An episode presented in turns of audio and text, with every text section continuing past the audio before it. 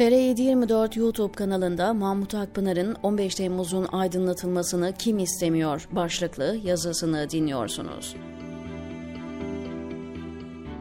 Pek çok darbe muhtıra üzerinden birkaç yıl geçtikten sonra bütün ayrıntılarıyla bilinir, konuşulur. 7 yıl geçmesine rağmen 15 Temmuz fotoğrafı hala flu ve çelişkilerle dolu. Maalesef bu belirsizlik milyonlarca insanın hayatını karartmaya devam ediyor. Her gün masum insanlara operasyonlar yapılıyor, kamuoyuna azılı teröristler gibi sunuluyor. Kimse de bu ne saçma iştir. Onca yıl geçmiş, birincil aktörleri meclis önüne ve yargı huzuruna çıkaramamışsınız ama gariban insanları her gün tutukluyor, suçluyorsunuz diyemiyor. Zira 15 Temmuz'un karanlıkta kalması çok kesimin işine yarıyor. Puslu ortamdan nemalananlar hakikatin ortaya çıkmasını, asıl suçluların tespit edilmesini istemiyor. 15 Temmuz sonrası ortam karanlık işlerini sürdürmek isteyenler için harika imkanlar sunuyor. Türkiye 15 Temmuz'u mütakip suçlular, kanunsuzlar, kaçakçılar, mafya için cennet oldu. Ülkenin kendi kanunsuzları, namussuzları yetmiyormuş gibi dünyanın her yerinden yığınla mafya, suç örgütü karargahını İstanbul'a, Antalya'ya taşıdı. Suça bulaşanlar, illegal iş yapanlar 15 Temmuz'un aydınlatılmamasından pek memnunlar. Zira sis perdesi altında yasa dışı kirli işlerini problemsiz yürütüyorlar. Normal şartlarda 15 Temmuz'la ilgili gerçeklerin aydınlatılmasını en çok isteyecek kesim kendisine darbe yapıldığını iddia eden Erdoğan iktidarı olmalıydı. Hükümetlerine kastedenleri bulup cezalandırması, masumları ayırması beklenirdi. Ama 15 Temmuz'un bulanık kalmasını en çok Erdoğan istiyor. Zira üzerine kurduğu otoriter rejimin tartışılır hale gelmesini, meşruiyet kaynağının sorgulanmasını istemiyor. Rejim, yargılamalardaki ifadelerin kamuoyuna yansımasından, bazı raporların halka ulaşmasından çok rahatsız. Kendi söylemiyle çelişen tutanak, ifade ve yazıları tehdit görüyor. Bunlara kısa sürede yayın yasağı getiriyor, yayılmasını engelliyor.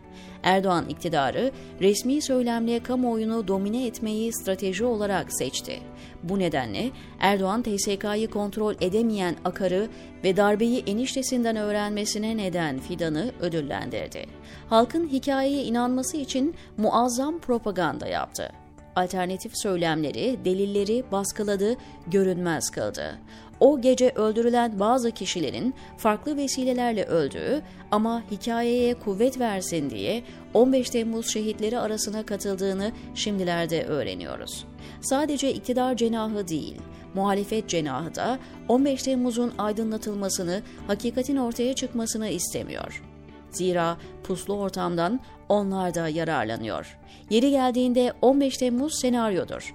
Darbeyi biliyordu, kendi lehine kullandı diyenler milyonlarca insanın mağduriyetini yok sayıyor, rejim ağzıyla konuşuyor. Erdoğan'ın nefretine maruz kalmamak için çalıyı dolaşıp 15 Temmuz'u kendi çıkarlarına uyan yönleriyle anlatıyorlar yaşlı insanların, hamile ve bebekli kadınların neden hapse atıldığını sorgulayamayan, soykırıma dönüşen kitlesel cezalandırmayı görmeyen muhalefete yıllarca boşuna umut bağladık. Muhalefet rejimin gizli ortağı gibi hareket etti.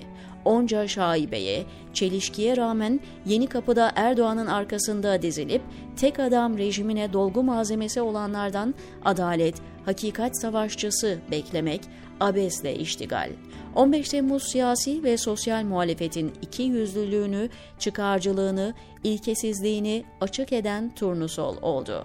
Öte yandan bağımsız ve tarafsız bir medya kalmadığı, muhalif görünen medya dahi rükuda olduğu için 15 Temmuz resmi söylemiyle örtüşmeyen konular Türkiye'de gündem olamıyor. Yurt dışında ciddi araştırmalar, etkili yayınlar yapılıyor. Lakin bunlar Türkiye kamuoyunu etkilemede yetersiz kalıyor.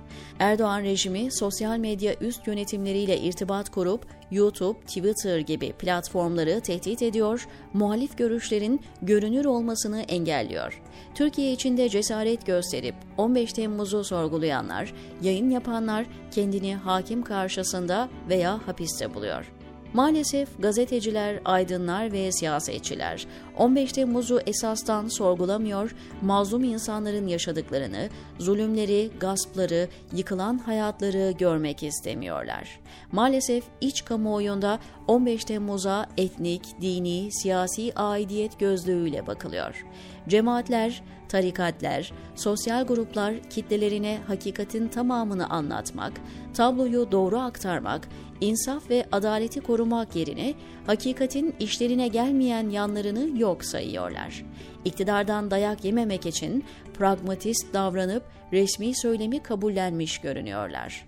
Liderler, öncüler böyleyken yoğun propagandaya maruz halkın tabloyu net görmesi ancak özel araştırmalarla mümkün. Bunu yapabileceklerin çok sınırlı olduğu aşikar. Dolayısıyla halk şaibeli puslu bulsa da 15 Temmuz'u Erdoğan'ın ürettiği hikaye üzerinden okuyor. Ergenekoncu ulusalcı kesim 15 Temmuz'u Erdoğan'dan öte müdafaa ediyor. Sorgulamalar artınca telaşlanıyor ve cemaat üzerine yeni korku senaryoları üretiyor. Bunlar kullandıkları Kemalist kitleyi de manipüle ederek 15 Temmuz ne zaman irdelense, kamuoyunda mazlumlar lehine bir farkındalık olsa meydana atılıyor, hattı müdafaa ile 15 Temmuz'u konsolide yarışına giriyorlar. Öyle ki Erdoğan'ın açtığı bankaya para yatırdığı için hapse atılan hamile, bebekli kadınların tahliyesinden bile panikliyor, linç kampanyaları başlatıyorlar. Tahliyeler olduğunda yargıçlar üzerinde baskı kuruyorlar. Dış dünya açısından Erdoğan rejiminin 15 Temmuz'la ilgili iddialarının alıcısı yok. Demokratik devletler resmi ilişkiler gereği Türkiye'nin resmi tezlerini alenen reddetmese de inandırıcı bulmadılar. Hizmet insanlarını da asla terörist, darbeci olarak görmediler. Aksine otoriter rejimlerin mağdurlarına verilen iltica hakkı verdi, bütün ihtiyaçlarını karşıladılar. AKP Türkiye'sinin Interpol üzerinden iptal ettirdiği pasaportları bile geçerli kabul ettiler. 15 Temmuz iddialarına Rusya ve Çin gibi demokratik olmayan ülkeler dahi itibar etmedi. Ancak bu güçler Erdoğan rejimini yanlarında tutup Türkiye'yi Batı bloğundan koparabilmek için inanmış görünüyorlar. Erdoğan'la akçalı ve kirli ilişkisi olan veya Türkiye'nin tehdidine açık küçük ülkeler dışında hiçbir devlet hizmet mensuplarına terörist darbeci muamelesi yapmadı. Batıda ve doğuda STK'lar, barolar, medya, hizmet insanlarına yapılan kitlesel kıyıma karşı duyarlı, bunun zulüm olduğunu ifade ediyorlar. Ancak resmen devleti temsil ettiği için devletler Erdoğan'la ilişkileri bozmak istemiyorlar. Bu konuda kitlesel kıyıma maruz kalan hizmet hareketinin de yeterli çaba gösterdiği ve hakikatin tamamının ortaya çıkması için gayret gösterdiğini söyleyemeyiz. Gazetecilerin yaptığı, cesaret gösterip konuşan askerlerin, bürokratların çabaları çok değerli ve gerekli. Ama sonuç itibarıyla gerçeklerin aydınlatılmasını en fazla istemesi gereken cemaatin üzerinde bu konuda bir durağanlık var. Cemaatten bazı insanların 15 Temmuz'a malzeme yapıldığı, cinayet mahalline monte edildiği açık. Belki izah edilemeyecek bazı noktalar tabanda sorgulamaları artırır diye çekiniliyor, hakikatin tamamının üzerine gidilemiyor. Ancak süreç uzadıkça hizmet insanları daha fazla zarar görüyor. İktidar ve paydaşları mazlumlar üzerinde tepinmeye devam ediyor. Hizmet bütün kesimlerden öte ve canhıraş şekilde her imkanı kullanıp gerçekleri açığa çıkarmak ve dünyaya duyurmak zorunda. Resmi netleştirecek bilgisi, şahitliği olanlar konuşmalılar. Küçük bedelleri göze alamayıp, ihmali, kastı olanları yok saymak, genel ve kitlesel faturaların ödenmesini zımnen kabul olarak anlaşılıyor. Bu nedenle atılı suçları, ithamları reddetmek güçlü yankı bulmuyor.